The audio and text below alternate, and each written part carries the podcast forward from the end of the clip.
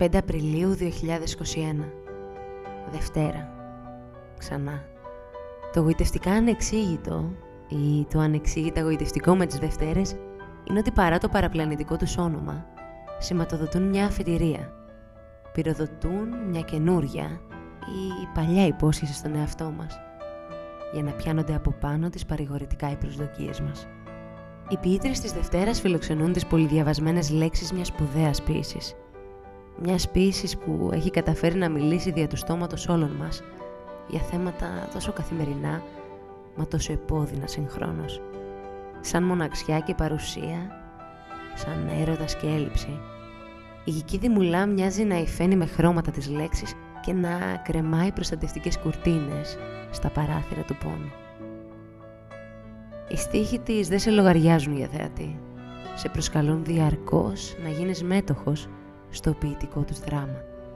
Και πίστεψέ με, είναι δύσκολο να σταθείς ασυγκίνητος απέναντι στην πρόκληση αυτή.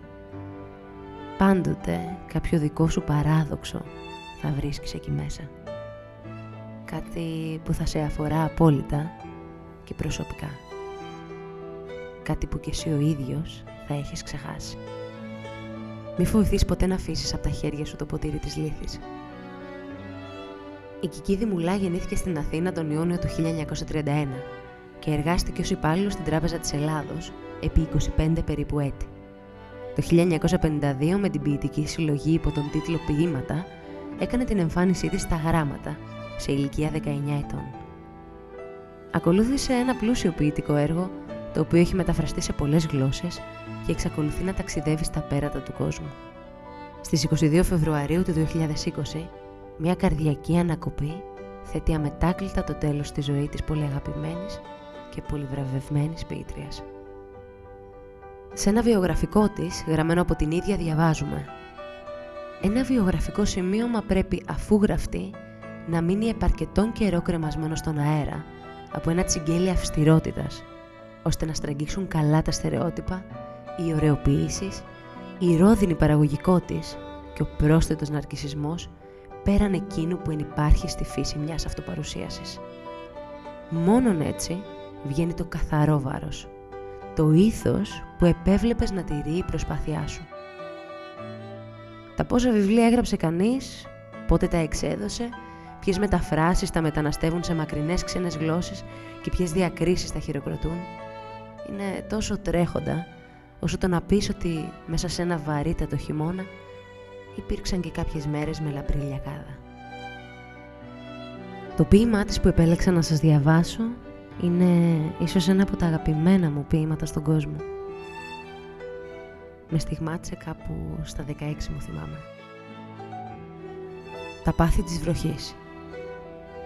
Εν μέσω λογισμών και παραλογισμών άρχισε και η βροχή να λιώνει τα μεσάνυχτα με αυτόν τον νικημένο πάντα ήχο. Σι, σι, σι. Ήχος συρτός, συλλογιστός, συνέρημος.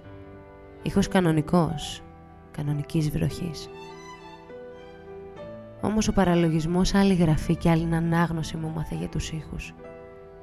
Και όλη τη νύχτα ακούω και διαβάζω τη βροχή.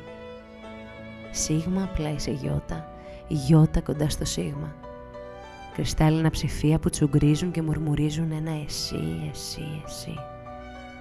Κάθε σταγόνα και ένα εσύ. Όλη τη νύχτα ο ίδιος παρεξηγημένος ήχος, αξιμέρωτος ήχος, αξιμέρωτη ανάγκη εσύ. Βραδίγλωση βροχή, σαν πρόθεση ναυαγισμένη, κάτι μακρύ να διηγηθεί και λέει μόνο εσύ, εσύ, εσύ. Νοσταλγία δυσύλλαβη, ένταση μονολεκτική. Το ένα εσύ σαν μνήμη, το άλλο σαν μομφή και σαν μυρολατρεία. Τόση βροχή για μια απουσία, τόση αγρύπνια για μια λέξη. Πολύ με ζάλισε απόψε η βροχή με αυτή της στη μεροληψία. Όλο εσύ, εσύ, εσύ. Σαν όλα τα άλλα να είναι αμεληταία και μόνο εσύ, εσύ, εσύ.